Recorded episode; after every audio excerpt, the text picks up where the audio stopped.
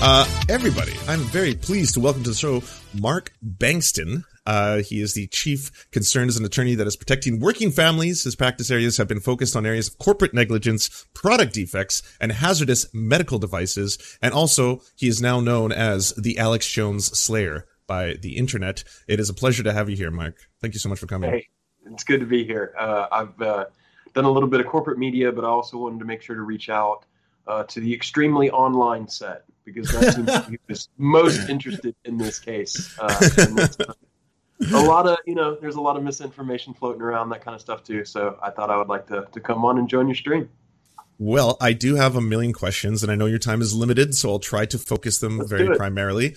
Um, can I ask how you first became involved in this trial in the first place? Were you approached directly by the Sandy Hook parents, or did they, uh, or did you see this and say this is like a civil rights case I want to take on?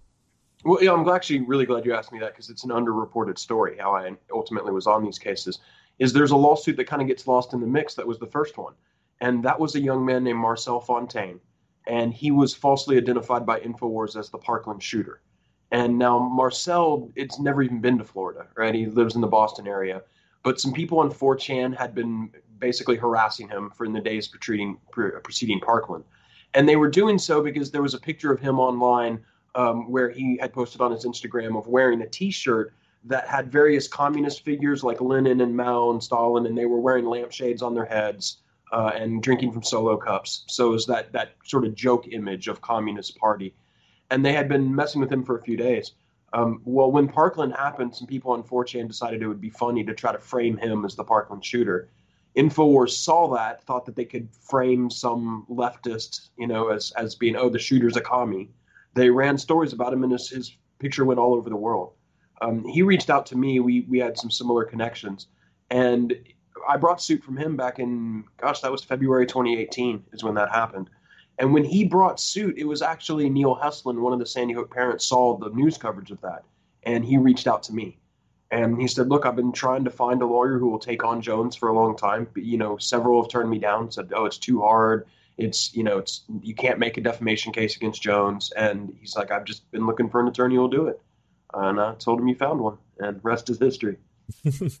um, between that case and obviously the the higher profile one that most people are more aware of uh, with the Sandy Hook parents, what was it like trying to do discovery with Alex Jones's legal team? Because for those not aware, I, I and you know i'm not a lawyer myself that's basically the, the opportunity or the necessity for both sides to present all the evidence that they're going to be using right with the other party. Exactly. And, and then exactly. as as he not at least my understanding from reading headlines and watching this been notorious in in what they are not either delivering or making it incredibly difficult for your team to have to go through all these random documents that he keeps dumping on you well, it, it went on for years, and and you know it's it's commonly reported as oh he didn't provide documents or he didn't do discovery, and and you really can't get your hands around everything he did. It is really quite astonishing. From the times he was ordered to produce people to testify about company affairs, who showed up to deposition and said I had no idea I was even supposed to get prepared on anything, and this kept happening multiple times. Um, there's orders in the case about them fabricating evidence. I mean, it went it, it went to absurd extremes. And to the credit of the two judges who oversaw this first case, they did not want to come down on him too hard too quick. They did not want to appear like they were railroading Jones. So he got considerable more latitude than a typical defendant would get.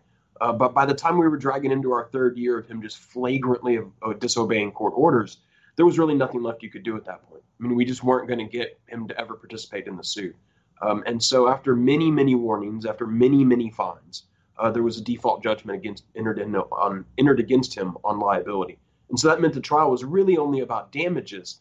But considering it was also about how much he should be punished for his reckless conduct, it, it ended up being about everything. The, the, the trial was functionally no different than it would have been without that default judgment. And what I try to remind people of, of, is we didn't need that default judgment. That really didn't actually help us in any real way, because in this case there was no doubt that Jones went on his show and said Neil was a liar about holding his kid, and that that was done in retaliation. So there was never a question of was he going to be liable for this. The entire path of doing it though was just surreal. I mean, it was it was a comedy of errors from start to finish. There were ten different lawyers involved. Um, so that process in itself is its own story. Is just I, I don't know if this is universal, but is that something that is either illegal or you can be disbarred for if you, as a like a, a team of lawyers, uh, misrepresent your client's evidence in the case or refuse to deliver it? It's the interesting timing on that question because currently, right as we're speaking, uh, a Connecticut hearing is wrapping up in Connecticut Superior Court that involves the various attorneys who ultimately uh, disclosed a lot of information from their clients' files, including confidential medical records of different Sandy Hook plaintiffs. Um, and there's currently hearings going on right now about what disciplinary consequences they should t- face. And in fact, Jones's lead attorney in Connecticut, Norman Pattis, uh, took the Fifth Amendment to every question that was asked to him in that disciplinary hearing today. So normally, my answer to your question is no. In in normal cases where discovery is obstructed, the worst that a client is, I mean, a client could be facing is some sanctions involved in the case, and the worst that an attorney could be facing is having to pay some attorney's fees. But this has gone on for so long, so egregiously, and some terrible facts are coming out that now we're having to have disciplinary hearings. Now we're actually having a lawyer take the Fifth Amendment, which is something I've never seen happen. A, lawyer facing discipline allegations who takes the Fifth Amendment, that's that's from Mars. That's just something we just do not see. Well, I mean, you pretty much descri- uh, described the entirety of the Alex Jones trial, right. like ev- everything that was taking place. Because I watched, like we all did, me, our show, we were watching the whole thing live, and yeah, I, I, I, was astounded. I was, I was like, no one will believe a movie based on this because it just keeps getting more and more wild. How, how is he being disciplined and told not to talk to anyone outside of his lawyers about this, and then goes and does a show where he like tries to say she's part of a pedophile circle, and the jury is a bunch of blue collar slobs. I was like, what? What is happening? Did like was it the trial? Any one of those would be the top story. That would be right. like the wild, crazy thing that happened. But those are almost like bottom level details, considering. well, how how did you deal with that? Because like obviously you maintained an air of professionalism the entire time, whereas like I I was just like this is like watching a cartoon of what like some parody of what you know a trial would look like. Yeah, that is that was always we knew this would be a serious challenge. Is that throughout the case itself, it had been almost comical to the level of, of their of their shenanigans during the case. And we knew the challenge was going to be coming into trial. You have this very solemn story of real damage, and that's going to be juxtaposed up against Alex Jones being absurd. Yeah. And so we most of our strategy was in was was was to highlight that to to show the jury he's not taking this seriously. He does not understand the gravity of what he did he will never be taught a lesson. That's just something you can simply not do. That's not what we're here for. Um, and so striking that balance was tough. I mean, we, we'd have to blow off steam in the evenings to try to keep our composure during the day.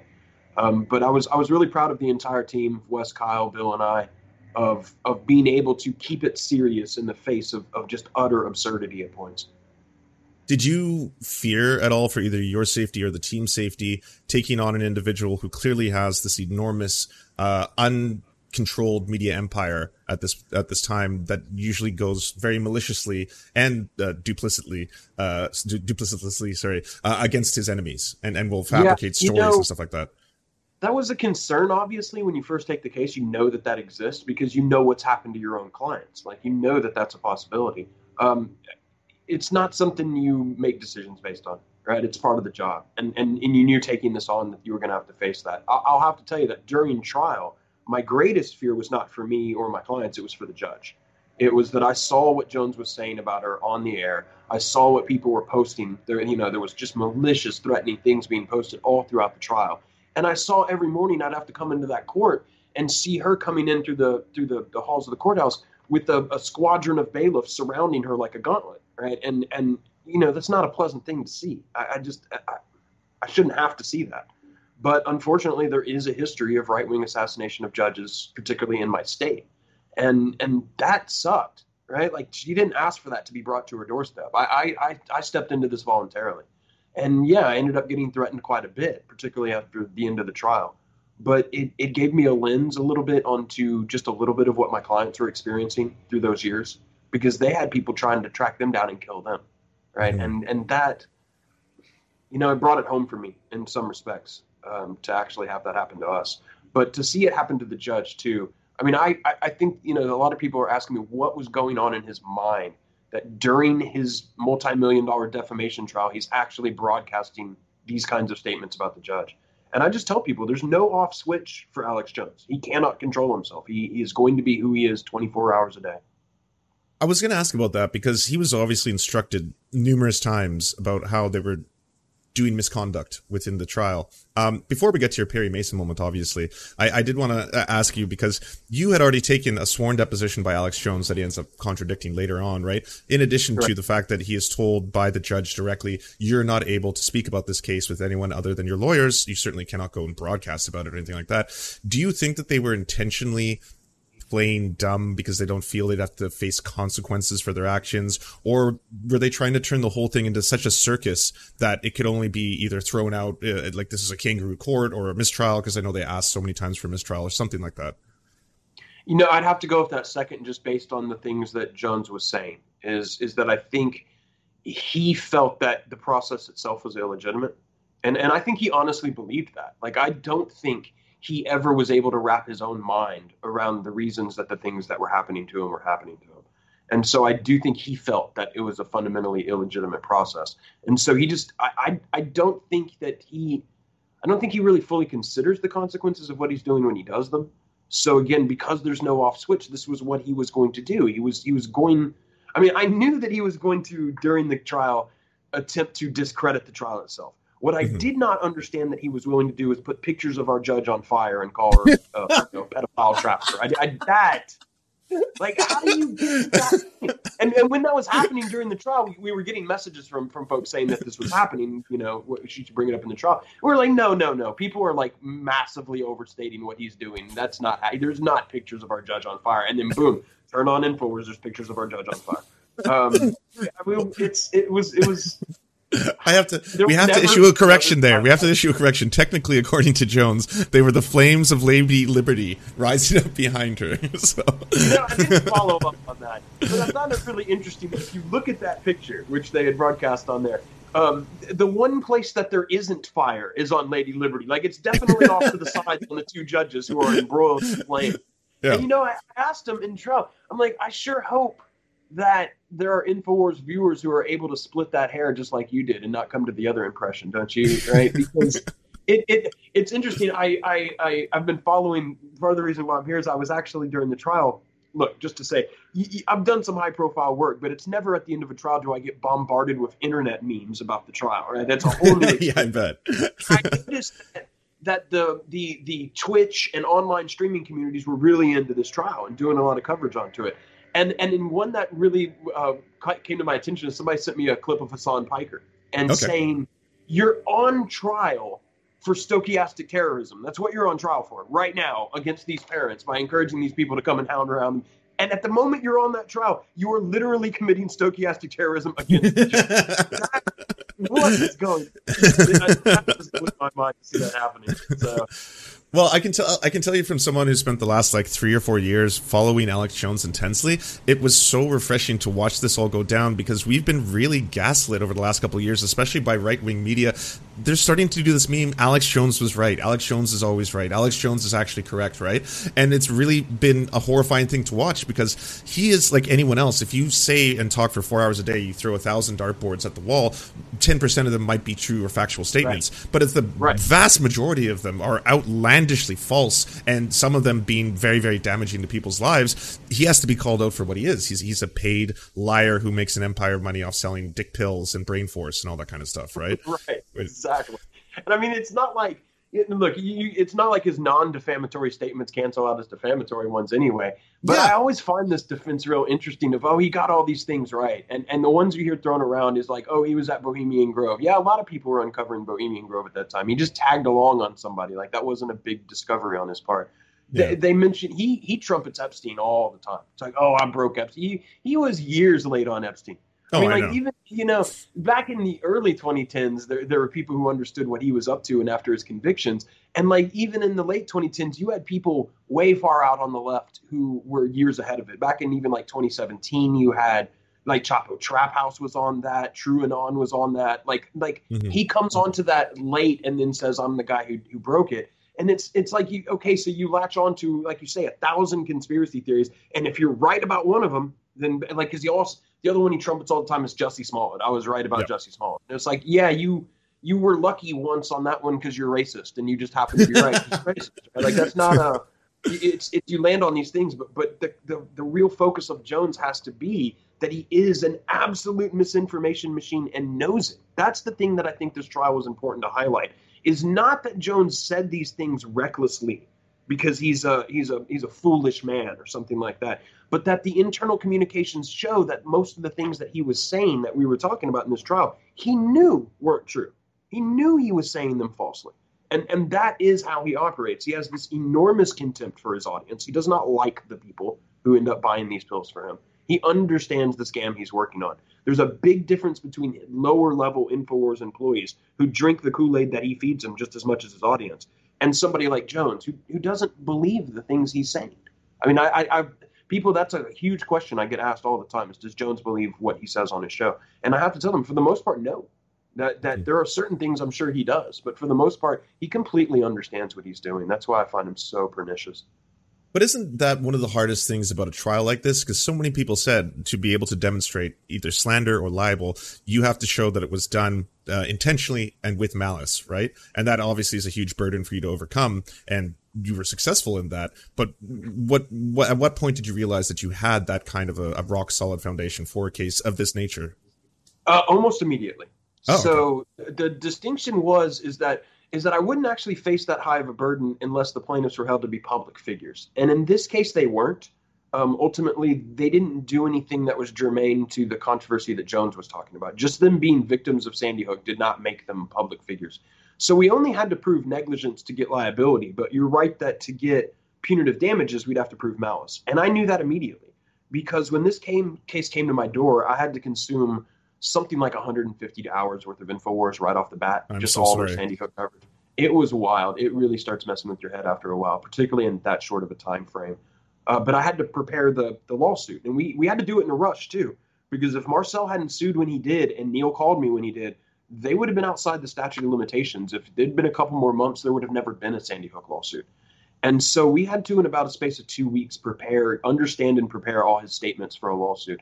And when I went through that, I understood there is not a jury of rational minded people who would ever look at the entirety of what he said and not conclude that that was malicious. It just, we knew it off the bat.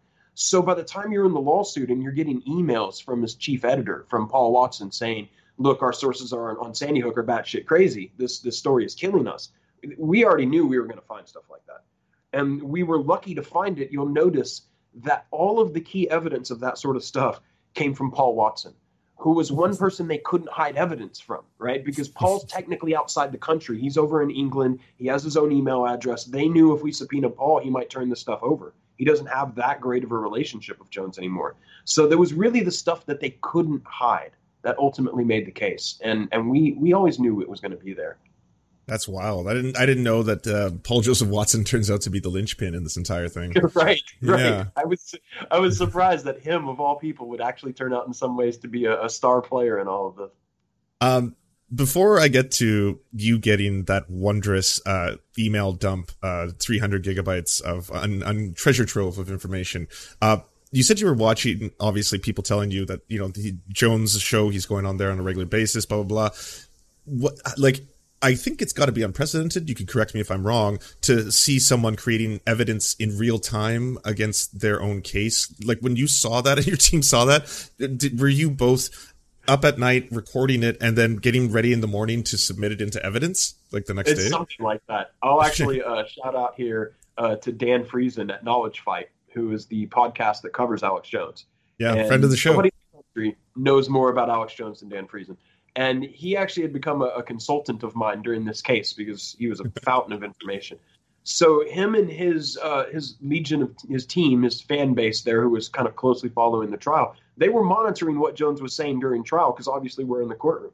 Um, and so they were able to, when we found out these things were being said, and we told them, "Hey, can you isolate this and get us those clips?" They actually cut that, sent that to us, and then we ended up using that as evidence on the fly. oh, that's and amazing. right, I've never done that in a trial. I've never.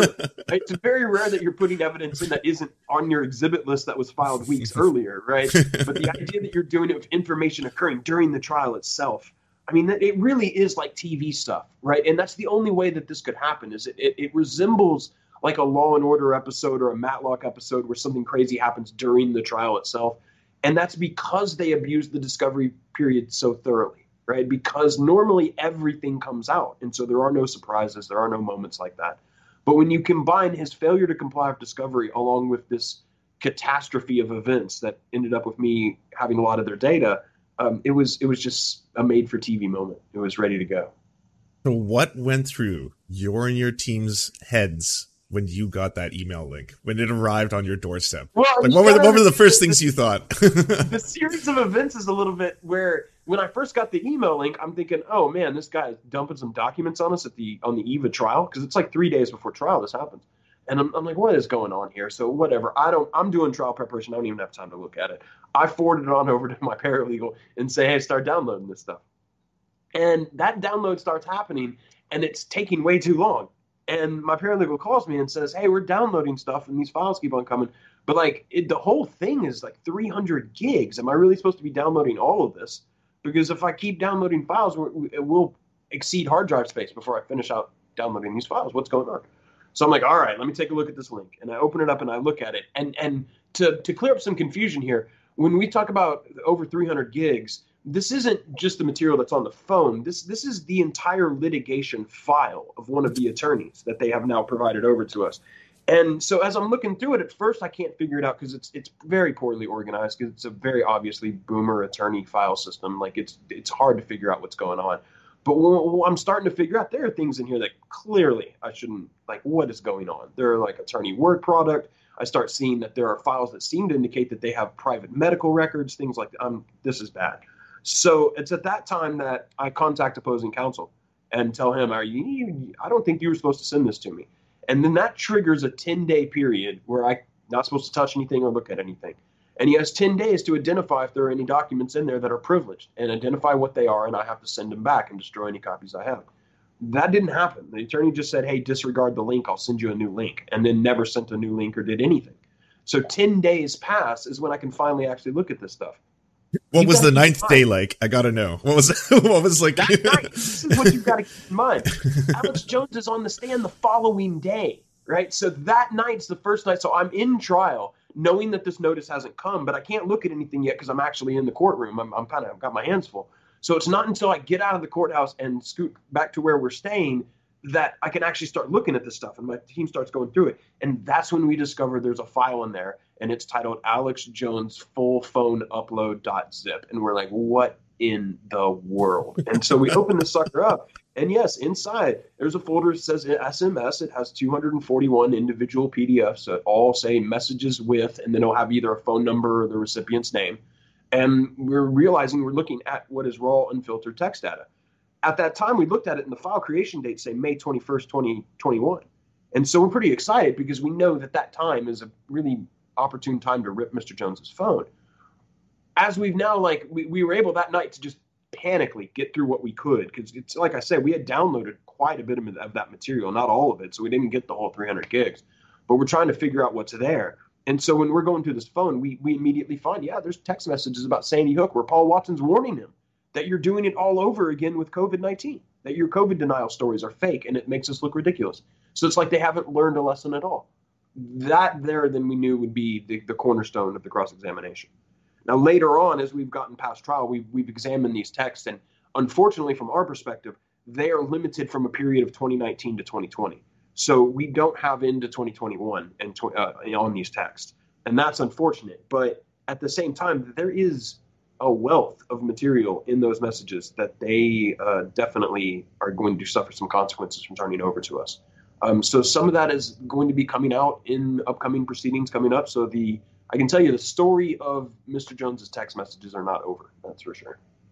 Uh, is there anything you can say about the internet uh, reporting and the Daily Beast about Tucker Carlson being deeply afraid of what is revealed in these text messages? I probably shouldn't say anything about that. Um, All right, I, fair enough. You know, I don't I don't want to go into any of the details. Into look, the, the fact is is we're we're we are are fully vetting the information within to to isolate what we would believe is newsworthy information that doesn't violate um, people's medical privacy, things like that. Right. Um, that's that's a long process. It's 2.63 gigabytes on the phone, so like it, that's a long process. Um, but I can tell you, we do intend to, the, the, the, things on that phone that are newsworthy will will see the light of day. Um, there are things on the phone though that are are are integral to the proceeding that we're involved in, right? So yeah, um, th- those things cannot be disclosed at this time.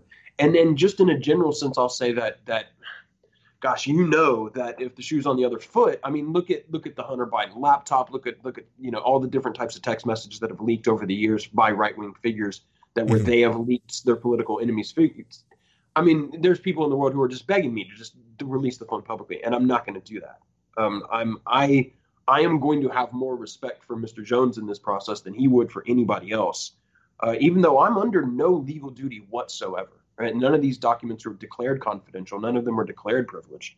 Um, but we're going to be treating them with a bit more respect than Mr. Jones would. You just actually have standards, uh, like him. right, right. right. exactly. So it sounds to me, from what you're telling me, there is such a short window that you had to be able to craft that moment that beautiful yes. moment between how like how, how how did your team decide this is how we're going to ensnare him? This is how we'll pull him in. This is how we'll set it up. This is how we'll do the slam dunk. Like how did how did you guys come up with all that? I had a lawyer ask me about this the other day and, and it's because he's like look you're, you're coming up to alex jones trial. You're litigating him for years. You've been waiting for this moment if he's going to testify.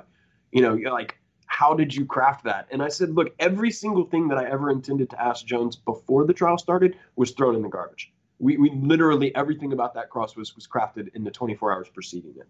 And it was based on the idea of jones is going to be jones. So the one thing you want to demonstrate is that he's not taking any of this seriously and that none of his testimony has any credibility. If you're trying to play on the field with him if you want to argue with him about stuff you're wasting your time. You're absolutely wasting your time.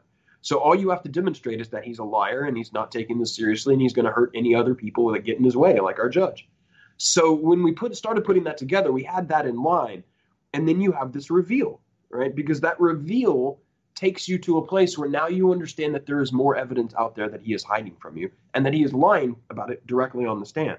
And then that evidence takes you to two places: one, that they didn't learn their lesson about Sandy Hook, and two, now you've got a bunch of financial data in there that he wasn't telling the truth about. His profit margins are higher than he was saying. His revenues are higher than he was saying. So that everything that was being told to the jury was a lie. What's interesting though about this is we got to talk to the jury for a good amount of time after the trial. And from the juror's perspective, Mr. Jones's cross-examination was basically meaningless in the context of the trial. It was an entertainment moment for them because they had already come to all of those conclusions on the previous days of the trial.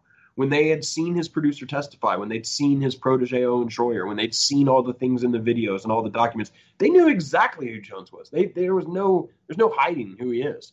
So that moment for them was more entertainment than anything else. It wasn't a critical moment in the trial. It became, though, a critical moment for the public. It became this galvanizing moment, this this symbolic thing of of it's good to see Jones out of control, not in his element, not on his show doing his thing, but under the crucible of cross examination and just faltering, just absolutely flailing around on that stand. And so I think from a public perspective, we always knew this trial would have two dimensions. One is compensating these plaintiffs, but even they knew this is way bigger than them. This is this is about him as a mayhem agent and all of the the trauma that he has left in his wake. And so when they saw it come out that way, they were they were absolutely thrilled with it. Did you find it distracting that he was having some kind of a uh, a throat problem, to put it lightly? Not, no, not distracting at all. Oh, uh, okay. oh, that's good. Yeah. I mean, the, the fact is, is when when the moment you're exposing your your your defendant's you know inconsistent statements when he's practically having a, a complete physical breakdown at the time like it's just it's visually symbolic. Uh, no i didn't find it at all. What, what, i found was interesting though is that that disappeared really quick the moment he was out of the courtroom. You know he'd be down in mm-hmm. front of the the courthouse giving interviews to the media and such and yeah, there's no gone. cough then. That all just disappears. He's on the show a few hours later. No more cough then well, he had know, a coughing button. Apparently, that's what that he was, he was saying. That yeah. That's, that's, the show. Like can watch the show. We see how long you talk uninterrupted with no clips or breaks from a cough button. Like no, we that's ridiculous. Um, I it's weird because I do think that once he starts it up, he can't mm-hmm. stop it. Like I do think he entered a coughing fit. And then yeah. there was all this stuff about what's he putting in his mouth, and the judge wanting to, you know, like all of it was bizarre. Uh, and him acting like a four year old during a lot of the trial towards the judge was was so strange. It's I, I feel like if you were the defen- defense lawyer for Alex Jones, you had one task, and that was somehow get Jones to act like a normal human being for just a couple of days. and that I guess was an impossible task. You can't do it; it's impossible. Well, my view on that was do you not think he was trying to turn this whole thing into like an InfoWars promotion? Because during a lot of his, uh, him and his lawyers cross, well, that's not, sorry, a cross examination, but when he was with his lawyer, everything seemed to be like, uh, here's all the great things InfoWars does, here's the, the, our amazing products, we sell turmeric, uh, we do this, we cover that, right? So was, was that maybe an angle? Because uh, the right was posting a lot of clips from the trial favorable of Jones and obviously disfavorable of you, uh, showing right. that Alex Jones bodies them, bringing up Bill Clinton Clinton and Epstein. Oh my God, it's outrageous. He's telling the truth in, in this trial. And like, did, did, did you get a sense for that? Because I know you were seeing all the memes on the internet and stuff like that. Well, I thought that was funny that that was the one they could pick out is, is the sort of question of the setup, which isn't followed by like, yeah, now you're saying our, jo- our judge is involved in the Epstein stuff. And and it's funny because Epstein had kept coming up in deposition between the two of us, and I sort of it threw him off track at the beginning because you know, me and him are sort of on the same page on Epstein, right? Like, the oh, guy's oh, yeah. a pedophile, mad weirdo who is definitely like connected to some people in positions of power. You know, you you can find with Prince Andrew with him, with I mean Donald Trump's with Ghislaine Maxwell with more pictures known to man. Like, and yeah, there's something bad going on there. There's no question whatsoever. And and and he was sort of thrown off by the idea that I'm not. I mean, he he had I had asked him in deposition, look, like one of the things you and I probably agree on is a considerable portion of the ruling class are, are, are criminals and psychopaths. And that's something we might actually find common ground on. He's like, yeah, I mean, yeah, yeah, we do find common ground there. And so when he did this moment at trial of like, okay, I'm just setting you up. Like you, you've been talking about this pedophilia in the government sort of thing. Yeah. Oh, the Epstein thing. Yeah. Okay. That's what I'm exactly what I'm referencing. Now you're connecting that to this judge for no reason whatsoever. Mm-hmm. The idea that you're an honest broker on any of this, or that that you're the guy who supposedly exposed Epstein to light, it's all a joke. It's it's I, I don't know. Uh, I'd also see these things of him where yeah, he's basically doing ad reads in the middle of trial, and I think that's another example of you can't turn him off. Like there's no off yeah. switch. He's just in the middle of his diatribes. He'll just start segging into like um, an ad read for how great his products are, and they're going to do all this wonderful benefit. Um, so yeah, there was just no turning him off the the idea that, that that here he comes to testify and he didn't really create any moments of sensation or any moments of say it's not like he trolled the court or anything like that. Mm-hmm. like he mentioned epstein one time during the trial and he and like somehow that's uh, you know no there's i actually expected him to make far greater a circus out of what he was doing mm-hmm. and that there would be more moments but but it was all sort of silly. I mean he's sort of defanged now. It's it's not it's not like it used to be with him why do you think when you finally dropped the hammer and revealed that not only did you have this enormous amount of data, but that the opposing counsel had refused to assert client privilege? Why do you think? Because the camera pans over to his lawyer and he's just sitting there completely nonplussed, uh, like as if he's either not in the room or just like, well, this is fine. And, and in my head, I was like, this this is the one of the biggest bombshells I've ever seen in a civil trial. How in the world is he so calm? Like, what what was the justification? Why didn't they object? Because they were objecting all the time. Like, uh, uh, is there any way to read what was going on there, right. or did they or did they just not understand what was taking place? I, I think it's, it's it's like you say he didn't seem to have much hesitance about objecting during the trial even when there was no colorable basis to do it. And now here you are in this moment that is obvious. Like the thing that shocks me most about the entire exchange that I had in Cross with Jones is that on the 12 days question the one that's turned into a meme that I somehow got that entire question out without defense counsel jumping up and just making random noises. It doesn't matter what the objection was at that point. You have to stop that moment. You knew it was mm-hmm. about to happen. You knew something was happening. Like, what the heck is Bankston cooking up over here? You got to stop this. Yeah. And he did, and you're right. He just sits there like he's the thinker, like he's just yeah. and like I told, it's interesting. I talked to Law and Crime about this when because they, they, had cameras there who made who did that shot, and I said that that cameraman deserves an Emmy for, for turning that camera down at that exact moment. Yeah, moment, because it is so revealing that like yeah, you have. He knows there's nothing he can do. There's not a thing he can do at that moment. He, he should have made some noise, but he couldn't have. And as a result, you had Alex Jones throw back in my face that it was a Perry Mason moment, in which you know now you've got every every Zoomer on the planet Googling. Googling. True. Figure out who this guy is. Somebody told me actually that I forget what what platform one of these streaming service has old Perry Mason uh, episodes on it, which the view counts for it have been like a flat line of whatever they are for years, right? Just whatever yeah. old people are watching Perry Mason, and then like literally that day they had a measurable bump. oh, that's like, so beautiful. Out. What did you think the next day when they finally, I guess, either came to their senses or talked amongst themselves that this is looking really rough when they tried to actually block uh, the the files and the evidence that you had been sent? Uh, and the entire metaphor that they brought up, where it's like, Judge, I got to explain this to you if you don't know. But anyways, let me help you out here. It's like if you had yeah. a room and a key, and you don't have the key and the lock and the door, so you got you like, were, were you sitting there being like, well, this is ridiculous and absurd, or were yes. you like, the, it seems like they might actually get I some mean, pushback? Look, he's got to put a fig leaf on it somehow, right? Like yeah. you can't. You got to go in the next morning and try to look like you're protecting your client's information or whatever. But but yeah, this metaphor was clumsy because basically what happened it was like no, like a cement truck pulled up to my law office and started putting cement into my office, and a considerable amount of it was on the floor, and I realized what the heck is this? And then asked him, "Am I supposed to have this?" And he says, "Well, just disregard it." It doesn't identify it as privilege or asterisk. I'm sorry, I cannot disregard the 400 pounds of cement on my office floor through my window. Can't do that. Now I'll ignore the 600 pounds of cement still in the cement that shut off. I'll, I'll ignore that, no problem. But the stuff that's on my office floor, no, no, I, I'm not going to ignore that. But it was the, the thing that was fascinating about that to me is is I you have hearings during trial, like you take a break during trial, you have to hear some sort of legal issue. So you're doing legal arguments in front of a judge. And I knew there would be a lot of coverage for the trial, right? Like I knew there'd be a lot of views of my opening statement or the cross of Jones. I knew that.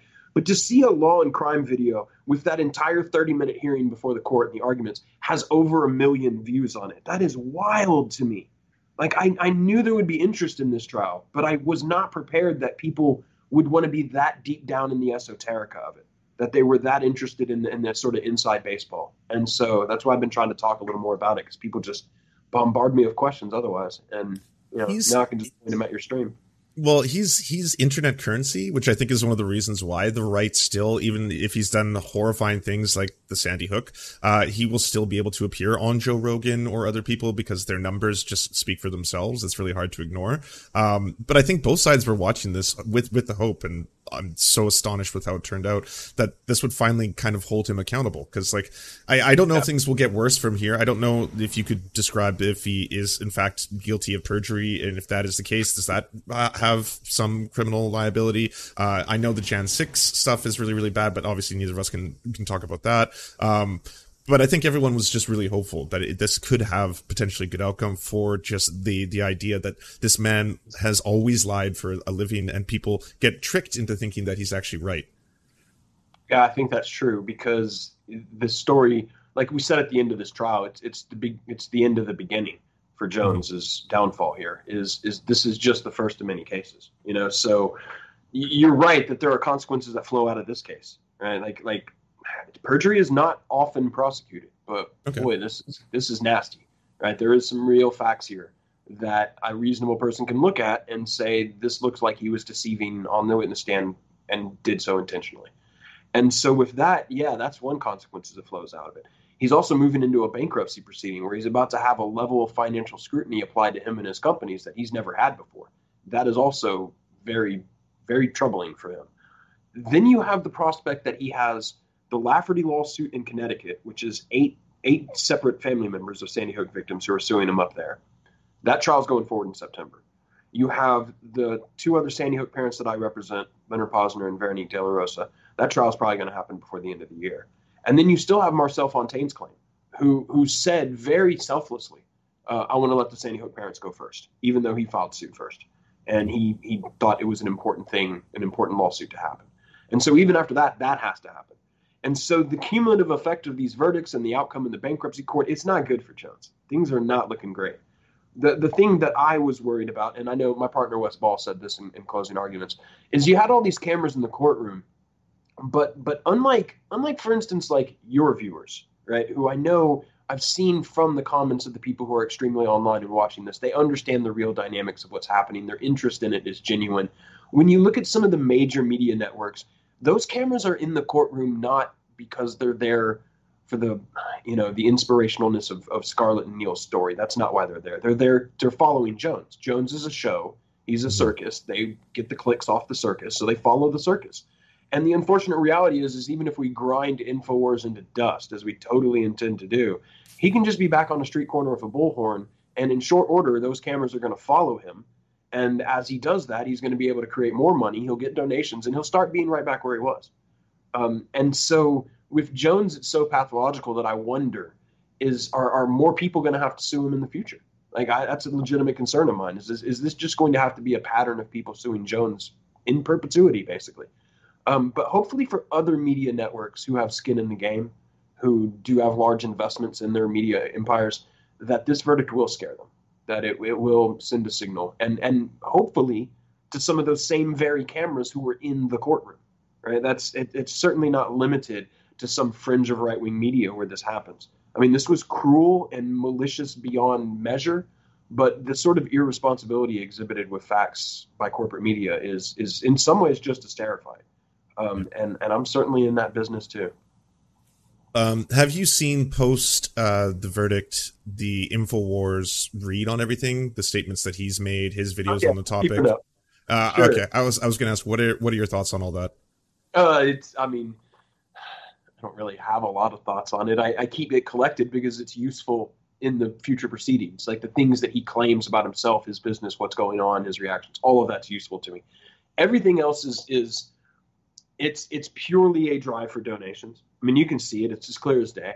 The the way he talks about it, and that he's in some sort of apocalyptic struggle, and then almost every bit of his commentary post trial about the trial, about the future, just segues directly into a, a plea for donations. Mm-hmm. And so, very little of what is being said has any resemblance to reality. But I've come to learn too that that's not entirely Jones's fault because when you're on your 11th lawyer and then you've got lawyers in different states, you've got a different bankruptcy lawyer, and none of them seem to be talking to each other. He, I believe he's genuinely malinformed about what's going on in his legal life. Like, I, I don't think he understands. And so he's just on there talking, just trying to get donations. Do you, uh, or have you been paying attention to the way the right wing media has reported on this as not just being a civil trial, but being about free speech and being about they're going after Alex Jones because he told the truth. He tells the truth about the deep state, the elites, the globalists, all this kind of stuff. So because of that, he's being targeted, even though that doesn't make any sense because it's a civil trial. A but... I see a lot of that kind of line of thinking from people like Tucker, yeah. and and they don't they don't fully engage with what Alex Jones does, right? I mean, uh, Tucker understands what Alex Jones does. He just, with his audience, does not fully engage with what Jones does. And so I think uh, that tends to be the line from them is that Jones is a is a threat to the establishment or something. So he's been he's been singled out for a campaign of destruction, that that kind of thinking. There's another set of the right wing media though who who is smarter about it, who puts their distance between them and, and Jones Right. And, and and try to say, look, I don't like the guy, and he's terrible, and he's horrible, and all of this. But you know, this is leading to a bad place, and they, they imply all these slippery slopes, and and there's really not one here. I mean, you first you have to realize the amount of work and effort it took to even come after Jones this way, right? Like our nation's laws protect against First Amendment suits pretty severely, and if we hadn't been able to get over those humps through those first appeals through all the way up to Texas Supreme Court, we wouldn't even be here. Um, mm-hmm. And so it's certainly not an easy thing to do. And in Jones's case, it's people don't understand that it's not. I, I, can't just come after somebody and sue somebody because I don't like what they said.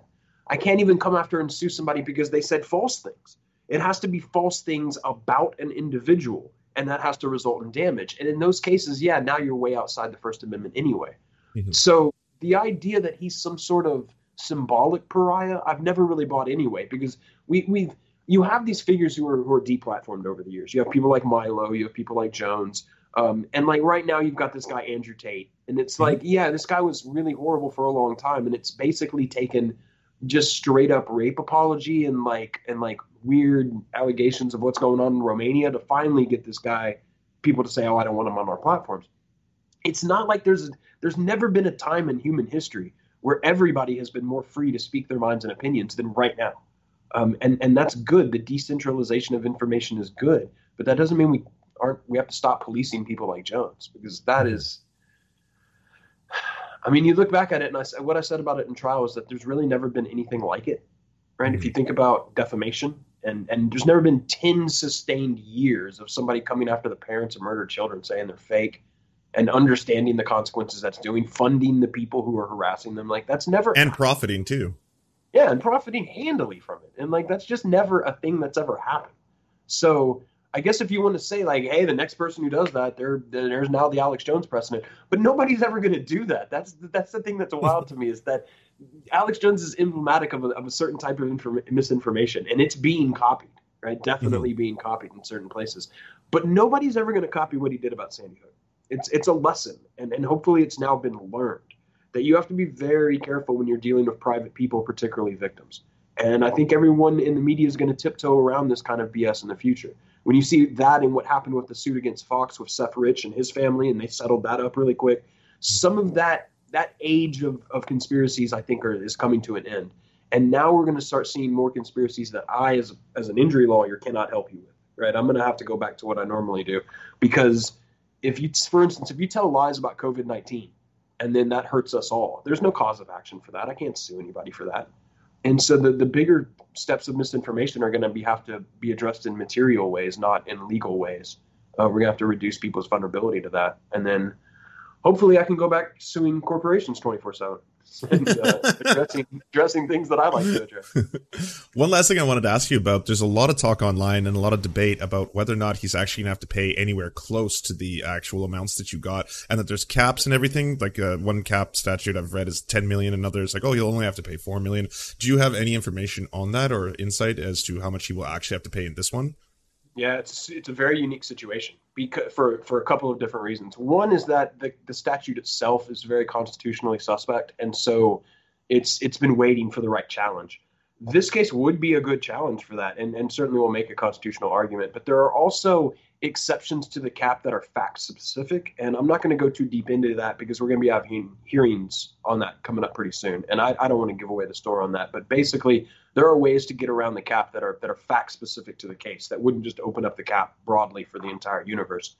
Um, but but even more importantly than that is that once there's a judgment entered in this case, whatever the judge actually puts down at the judgment, that or what that will do is then stop the bankruptcy stay. There was a, a, delay, a postponement of the proceedings created by the bankruptcy, and that was lifted for the trial itself. And then when the judgment happens, that stay goes back into effect. So, unlike a normal case, they wouldn't be able to appeal right after the verdict. Instead, we're all going to a bankruptcy court. That bankruptcy court is also going to have the claims of all the other Sandy Hook plaintiffs and all the other plaintiffs who are suing Jones for other stuff. And those claims will have to get valued in that court.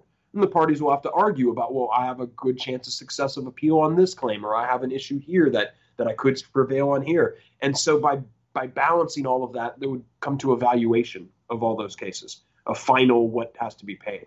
And instead of appealing these cases for years, that would be the hope of how it could be resolved at the bankruptcy court. Though I don't want to make any too solid predictions, because though that would be Mr. Jones's play, is to try to get this all discharged through the bankruptcy, there's a good chance the bankruptcy itself could implode on him very quickly, and a good chance that the bankruptcy could reveal some other financial issues that need to be fully litigated.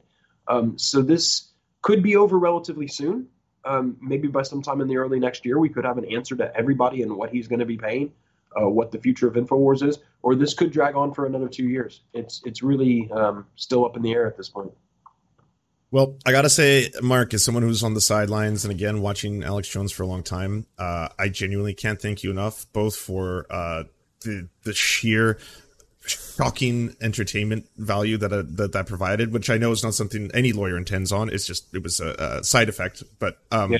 unbelievable work. But more importantly, for what you're doing, both for uh, you know the the Sandy Hook parents and uh, for taking down Alex Jones's empire in general, because it, it's it's astonishing to see, and especially see how it played out. It's been an interesting journey, and it's not over yet. So I'll keep you updated. Awesome. Thank you so much for coming on, Mark. I really appreciate it. Absolutely. Great conversation. Cheers.